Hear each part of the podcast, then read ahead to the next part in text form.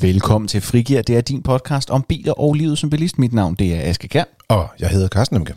Og ja, velkommen tilbage, Carsten. Du var ikke med sidste gang. Jamen, sådan er det. Men til gengæld så har vi begge to stadig samme navn, og det er jo dejligt. Det gør det nemmere. Prøv at tage, hvis man skiftede navn hver tirsdag. Det ville være stenet.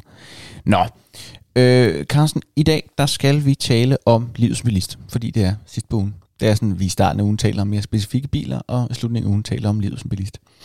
Og i dag der skal vi tale om noget elektrisk, og det er fordi, at der er et spørgsmål, vi har gået og tumlet med, som er sværere at svare på, end man tror.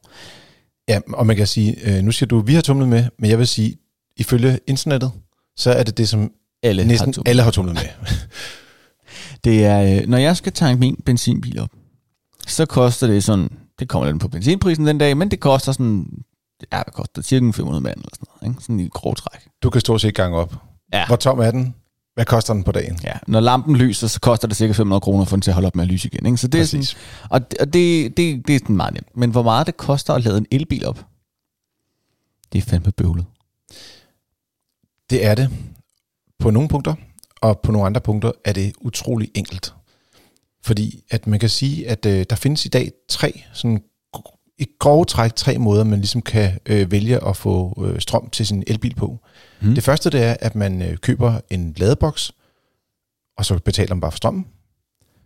Det andet det er, at du kan lease en ladeboks. Så skal du ikke betale for selve ladeboksen.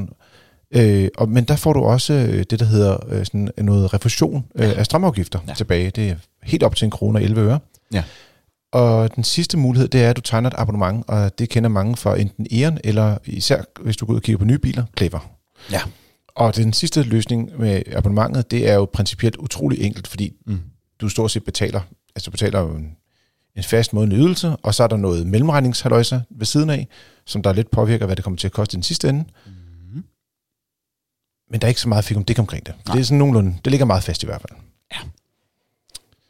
Og Carsten, altså fælles for det her er den første overvejelse, man skal gøre sig, når man vil finde ud af, hvor meget det vil, så at sige, koste at lade sin elbil op. Det er jo, jamen hvor bor jeg henne? På den måde, bor jeg et sted, hvor jeg har adgang til at kunne sætte min egen ladeboks op, eller arbejder, eller bor jeg et sted, hedder det, hvor at jeg har mulighed for at lade, hvor jeg skal lade sådan ude i byen, eller ude på gaden, eller sådan på en ladestander, som ikke er min egen. Ja, altså hvis vi starter med den der ude i byen, fordi den er sådan ret enkel i virkeligheden. Vi har lavet den undersøgelse for 2 år siden, og vi har lavet den igen i år, og der er faktisk sket nogle forandringer på det med at lade hjemme. Men det vender vi tilbage til, det er bare en lille teaser det her. Hvis du lader ude i byen, så kan man gøre det principielt på 2 måder. Enten så betaler du simpelthen per kilowatt-time, du lader, det er ligesom det man kalder en liter benzin, det hedder bare en kilowatt-time på en bil. Eller også så betaler du et abonnement, hvor du sådan frit kan lade alt, hvad du vil, både på, når du køber motorvej, eller når du holder inde i byen, eller hvor man holder henne. Og der har vi så lavet beregninger for henholdsvis 5, 10, 15, 20, 25 og 30.000 km om året. Ja. Og så tænker vi, jamen, hvor er den der skillelinje mellem, hvornår det kan betale sig at købe per kilowatt-time? Fordi det er jo klart, hvis du kun lader meget lidt, så er det billigere bare at betale for det, du bruger. Og hvornår kan det bedst betale sig at gå på en abonnementsordning? Og der er det faktisk sådan, at det allerede er omkring 11.000 km kørsel om året, at den skifter over til at kunne svare sig og vælge en abonnementsløsning. Der er jo så også nogle andre ting med sådan noget abonnementsløsning, det er, at du har typisk en brik, og de fungerer ret nemt med at betale med brikker. Ja. Nogle gange er app-betalingen lidt mere besværligt, og appen skal virke, ikke virke, og det kan være, det er koldt, og den ikke rigtig makker ret, den der lille computer, man går rundt med i lommen. Men slag på tasken, så koster sådan et abonnement cirka sådan 640 kroner om måneden, hvis man vælger den løsning og lade kun ud i byen. Og der skal lige sige, det her 11.000 km om året, det er jo sådan en cirka-tal. For det kommer jo sidst den anden på, hvor langt en elbil kører. Ja, og der skal vi sige, det er nemlig en utrolig vigtig pointe. Vi har jo selvfølgelig en masse forudsætninger, vi har taget med i de her beregninger, og de ligger inde på den artikel, vi har lavet omkring det, som vi jo også har ligget der hidtil, men som vi opdaterer her nu. Og der siger vi, at man kører cirka 5 km på 1 kWh. At det svarer til et gennemsnitsforbrug på det, der hedder 200 watt-timer per kilometer. Ja. Men der er en masse antagelser, og der ligger også et link ned i episodebeskrivelsen, hvor du kan læse den her. Og der er også nogle tabeller og nogle tegninger og noget andet fint. Yes. Hvis man nu bor et sted, hvor man har mulighed for at få sat sin egen ladeløsning op, så begynder vi for alvor at bevæge os ind i, der er en underskov af muligheder. Ja. Carsten, til at starte med, hvad er mulighederne sådan i grove træk? Ja, jeg var lidt inde på dem før. Altså, der er de her sådan, i grove træk tre muligheder. Det er, du køber og betaler det hele selv og ejer alting. Du laver en leasingløsning på ladeboksen, og dermed får du mulighed for at få noget refusion af afgiften op til 1 krone og 11 øre. Der er også en masse forskellige... Lige på det her marked er der kommet utrolig mange spillere, og rigtig meget konkurrence.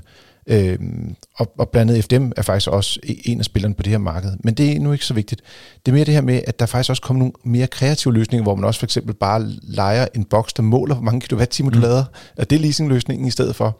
Så det er virkelig et marked, hvor der sker noget, men det betyder også, at priserne er presset voldsomt ned. Og hvor vi for 2 år siden så, at den sidste løsning og tredje løsning, abonnementet, var det billigste, stort set i alle tilfælde, så er det nu sådan, at for rigtig mange bilister, så vil det være billigst at have en leasingløsning. Der er dog en lille forudsætning. Elefanten i rummet. Ja. Det er, at det er sådan i øjeblikket, at til og med udgangen af 2021 løber den her refusion af strøm på elbiler. Vi skal måske lige tage et øjeblik for at snakke om, hvad vi mener med den her refusion. Det man skal huske, det er, når du køber strøm i dit hus, eller i din lejlighed for den sags skyld også. Når du afregner for strøm, så er der en kæmpe andel af den pris, du betaler. Den er nogle forskellige afgifter. Ja. Det er, jeg kan ikke huske, hvor meget det er, men det er sådan noget 70 eller den dur procent af det, du betaler for din strøm, som er afgifter og går til andre end din elleverandør. Altså, da jeg købte, jeg fik lavet sådan et strømabonnement, fordi man kan købe sådan nogle billige abonnementer, hvor du rent faktisk betaler 0 kroner per kilowatt-time. Det er jo, så tænkte man, så er det jo gratis. Men det kostede, der hvor jeg boede, fordi afgifterne er lidt forskellige fra regionerne, eller i forhold til de forskellige regioner, så kostede det 1 krone og 76 betalte. Ja. Så det vil sige, det er det, man der er i afgifter i alt, og også noget af det skal gå til det selskab, der leverer strømmen. Det er så ikke prisen for strømmen, bare for at få lov til at få strøm ind til ens hus. Ja. Men af de sådan cirka 1 krone og 70, så kan du få 1 krone og 11 retur. Ja. Det er sådan en ordning af øjeblikket. Og det er simpelthen fordi, at og nu er det, man skal holde tungen lige i munden. Fordi det er så sådan, at virksomheder, de kan få undtaget sig for afgiften for ting, der er til deres aktivitet. Den korte version er bare, at der er nødt til at være en virksomhed indover, før du kan få refunderet de her 1 kroner 11 i afgifter tilbage igen, for at lade din elbil op. Du kan ikke gøre det privat. Nej. Det er ikke muligt. Der er dog en lille løsning, hvis det er, men der er nogle særtilfælde, men du kan sige, hvis du for eksempel har elvarme i dit hjem som din primære varmekilde, så betaler du også en lavere strømafgift, men det har vi ikke taget med i den her undersøgelse, men det kan godt påvirke det lidt. Som udgangspunkt, og det er sådan en blanket ting i hele det her, når vi snakker om hus og sådan noget også, hvis du har solceller, hvis du har elvarme, eller du har nogle af de andre energiforbedringer, som gør, at du ligesom er nødt til at tænke på, jordvarme kan også være en af dem. Ja, det er fordi jordvarme bruger nemlig også strøm, så det ligger der også noget. Så det er sådan lidt, der er nogle steder, hvor det er, at tingene bliver sådan lidt mere kompliceret, og hvis man er i den særlige situation, så bliver man nødt til at sætte sig lidt mere ind i det. Her der tager vi udgangspunkt i de almindelige, skulle til at sige, parcelhusejere, der gerne vil have en ladeboks op og lade deres bil, og så kan vælge mellem A, betale det hele selv, B, lave en leasingløsning, hvor der er, at de kan få noget afgiftsretur igennem et selskab, eller C, lave en abonnementsordning med eksempelvis E.ON eller Clever. Det er de 2 store, der er på markedet i øjeblikket. Hvis vi starter med at købe hele cirkuset selv, og stå for det hele selv, er der nogen fordele ved det? Ja, du kan sige, uanset hvad der kommer til at ske med de her refusionsafgifter efter 2021, så ved du, altså, så ejer du alt selv. Og jeg skulle til at sige, der er mange, der sådan går rundt og siger, men jeg ved ikke rigtigt, og det er dyrt at installere og sådan noget. Men man skal tænke på, at når først, altså vores erfaring er i hvert fald, og når vi taler med vores medlemmer, der er skiftet til elbiler, når først de har skiftet, så er det ligesom skiftet for godt. Eller de kommer i hvert fald ikke til at gå tilbage til en benzin- eller dieselbil, så kan det være, at de går fra elbil til plug-in hybrid. Men du får altid brug for den her oplader bagefter. Så det er ligesom en varig installation, du får lavet i dit hjem. Og på den måde, så kan det godt give god mening at købe sin egen lader. Men den her refusionsafgift rykker så meget på regnestykket på det strøm, du bruger, at det rent faktisk i de fleste tilfælde bedre kan svare sig at enten lave en leasingløsning, eller at købe et abonnement. Og vi har gjort det, vi har lavet sådan 3 scenarier. Vi har sagt, Og vi skal, det er 6.000-tal det her, ikke? Så det er virkelig kompliceret, og jeg vil virkelig anbefale, at man går ind og kigger på artiklen, fordi der har vi lavet nogle lidt mere enkle grafer. Mm. Men i grove træk har vi sagt, enten så lader du alting hjemme, eller også så lader du 85% af din kørsel, eller skal man sige, strømforbrug hjemme, ja. Eller 70% af dit strømforbrug hjemme. Og i alle tre tilfælde, der er den der egen installation, den kan kun svare sig, hvis man kører under mellem 2.000 og 3.000 km om året. Og hvis man kører så lidt, så skal man købe en elcykel. Ja. Så skal man ikke have en bil. Så i grove træk kan du sige, det kan næsten aldrig svare sig af egen installation. Så tilbage står leasing af boks, eller at få en abonnementsordning. Og hvad er forskellen helt præcis, sådan helt lavpraktisk, på boks, leasing af boks og abonnementsordning? Jamen, i begge tilfælde laver du jo en aftale med en virksomhed, mm-hmm. som enten lejer boksen ud, og så betaler du for det forbrug, du har, eller også betaler du sådan en, og der har du sådan en lille ydelse på leasing. Det kan være sådan, vi har regnet med 100 kroner. Det ligger der omkring. Det er lidt forskelligt fra selskab til selskab, hvor meget de tager. Det kan vel være fra 75 til 150 kroner. Mm. Og så får du et eller andet tilbage i strømafgift, som er typisk mellem 1 krone og op til 1 krone og 11. Og der har vi regnet med det laveste beløb, altså 1 krone i vores regnstykker. Så det er den ene løsning, men der betaler du kun for det, du bruger. Det vil sige, hvis du ikke kører særlig meget, så vil det typisk bedst kunne svare sig kun at betale for dit forbrug. Det er jo, altså, det siger lidt sig selv. Men hvis du kører ekstremt meget, og især hvis du lader rigtig meget ude i byen, så skal du til at købe det her lidt dyre strøm, hvis du ikke har en abonnementsordning. Mm. Og det gør abonnementet begynder lige så stille og roligt sådan at tække ind og sige, der er alligevel fordel ved, at du skal ikke bekymre dig, om du lige kører 2.000 km mere den måned, eller sådan noget, fordi al strøm er alligevel med i prisen. Mm. Så det vil sige, der får du, hvis du har abonnement, så får du betalt al strømmen? Ja. Der er dog en lille detalje, det er, at, og det der er noget, som folk ikke er så opmærksom på måske, man tænker lidt, vi går ud og kigger på det, der er et abonnement, det koster ca. 750 kroner om måneden, og så skulle man tro, at den hellige grav, den var velforvaret. Altså, alles godt, ikke? Men finten er, at det er rigtigt nok, du betaler en fast pris for abonnementet, men du får refunderet strømmen, den strøm, du bruger, af selskabet. Lad os sige, det for eksempel er Clever. Ja. Hvis du nu for eksempel køber 100 kWh, det er ret meget, men det for ellers kan jeg sgu ikke regne det ud i hovedet, for at være helt ærlig. Så får du refunderet i øjeblikket ca. 2 kroner per kWh.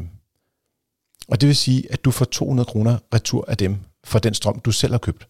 Ja. Fordi uanset om du har lavet en aftale med et andet selskab, og er det leasingselskabet, eller er det en abonnementsordning, så skal du altid selv købe alt strøm. Ja. Så derfor så er det også vigtigt at holde øje med, især når man får elbil, at man ikke går ud og køber strøm til 2,75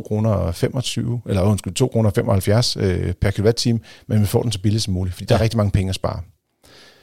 Men du kan godt se, hvis du køber strøm til et selskab til 2,5 og Clever så kun giver 2 kroner, så taber du faktisk 50 øre per kilowatt-time, du lader. Så derfor så skal man hele tiden regne det med i ordningen. Og den gennemsnitspris, der var på strøm sidste år, den var 2,23 kroner. Og det vil sige, at i det tilfælde, der taber man ca. 23 øre per kilowatt-time. Det skal man så lægge oven i abonnementsløsningen. Mm. Så det er derfor, at abonnementet godt kan være lidt dyrere end den her sådan faste løsning, men der skulle tro, der var derude. Det er altså kun 23 kroner for 100 kilowatt-timer, så det er jo ikke alverden. Nej, det er ikke fordi, at man som siger, kommer til at gå bankerot på den konto.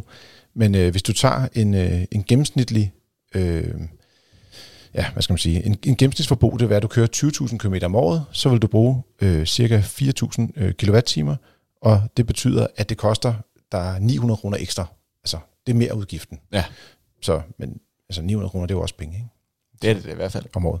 Det jeg synes, der er svært ved alt det her, det er jo en underskov af tal, og det er en underskov af løsninger og fiduser og ting og sager. Jamen, jeg tror også, det er derfor, der er mange, der godt kunne finde på at bare sige, jamen så tager vi bare den abonnementsordning, vi møder nede hos forhandleren, når vi går ud og køber vores nye elbil. Ja. Fordi så går man ikke og skal spekulere så meget over det. Men det, som vores undersøgelse viser, det er, det vi ser som det mest realistiske scenarie af de her tre, om det er 70, 85 eller 100% hjemladning, det er, at man lader cirka 85% af tiden hjemme. Mm. Og i det tilfælde, der kan man spare sådan lige underkanten af 100 kroner om måneden ved at lease boksen frem for at tegne et abonnement.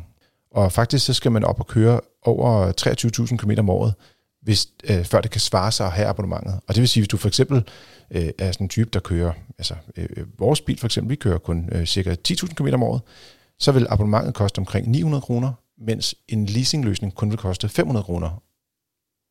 Og det vil sige, at vi kan spare 400 kroner hver måned. Hvis jeg fik sagt 900 kroner om året, så er det 900 kroner om måneden, ikke?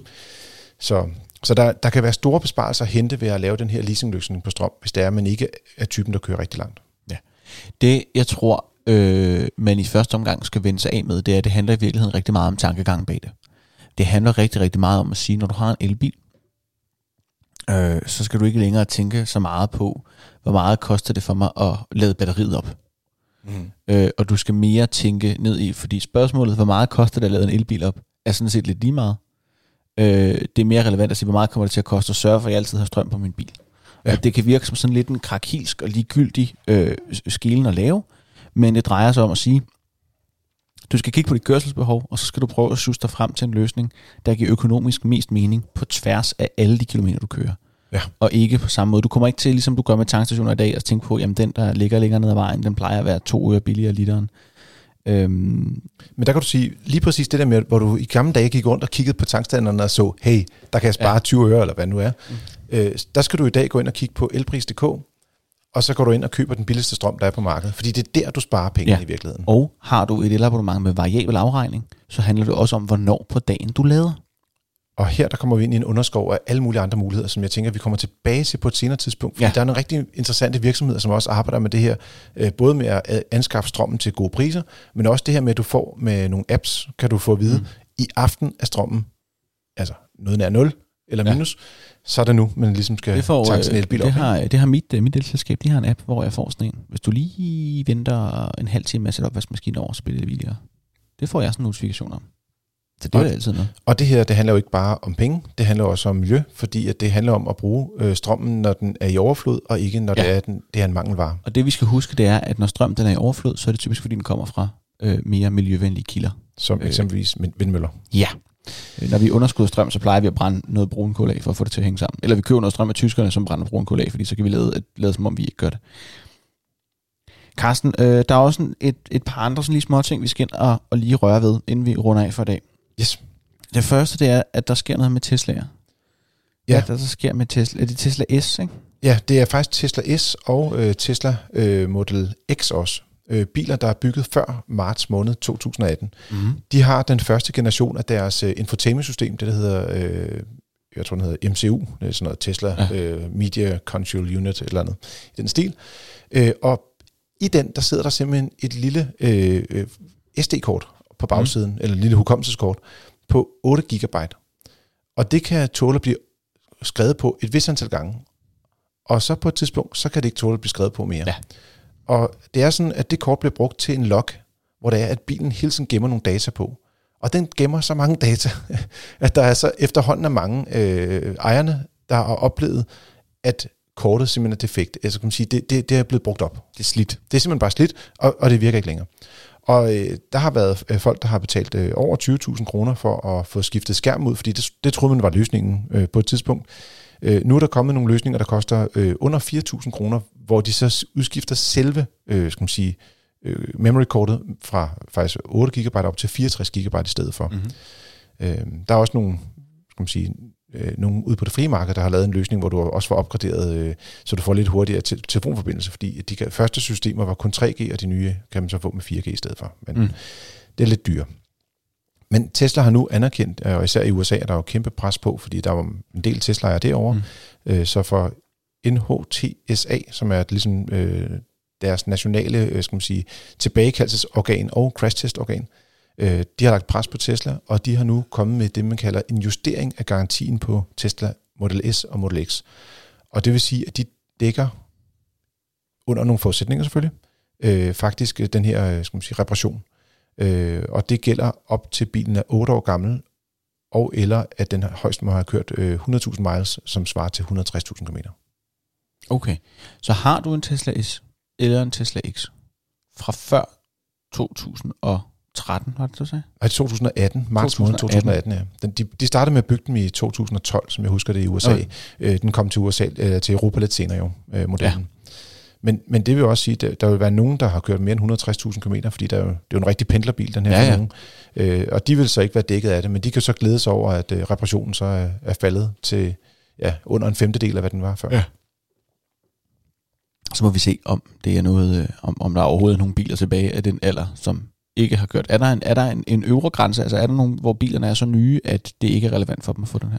Ja, man kan sige, det der så sker i marts 2018, det er, at de kommer med MCU 2, og der får de et andet hukommelseskort på, og blandt andet, og der er ingen problemer. Okay. Så de er home free.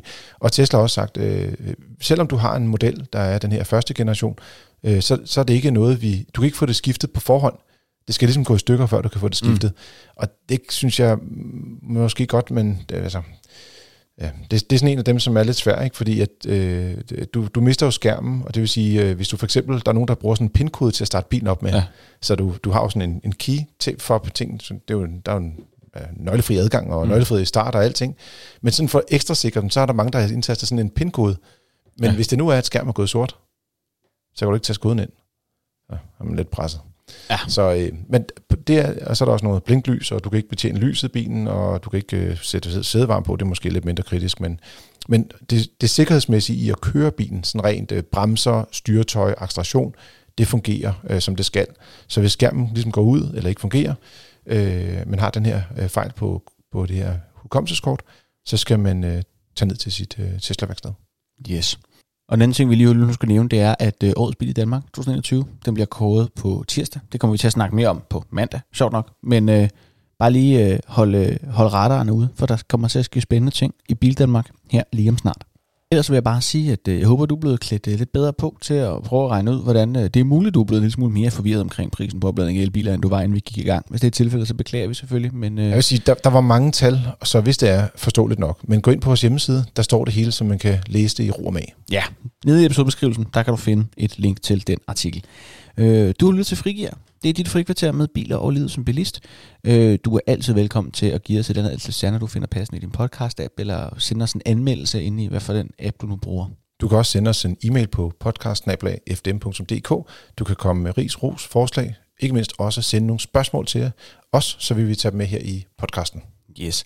Og jeg vil glæde mig til at høre fra jer, og ellers så vil høres vi ved på mandag. Jeg vil sige tak for den her gang. Og god tur derude.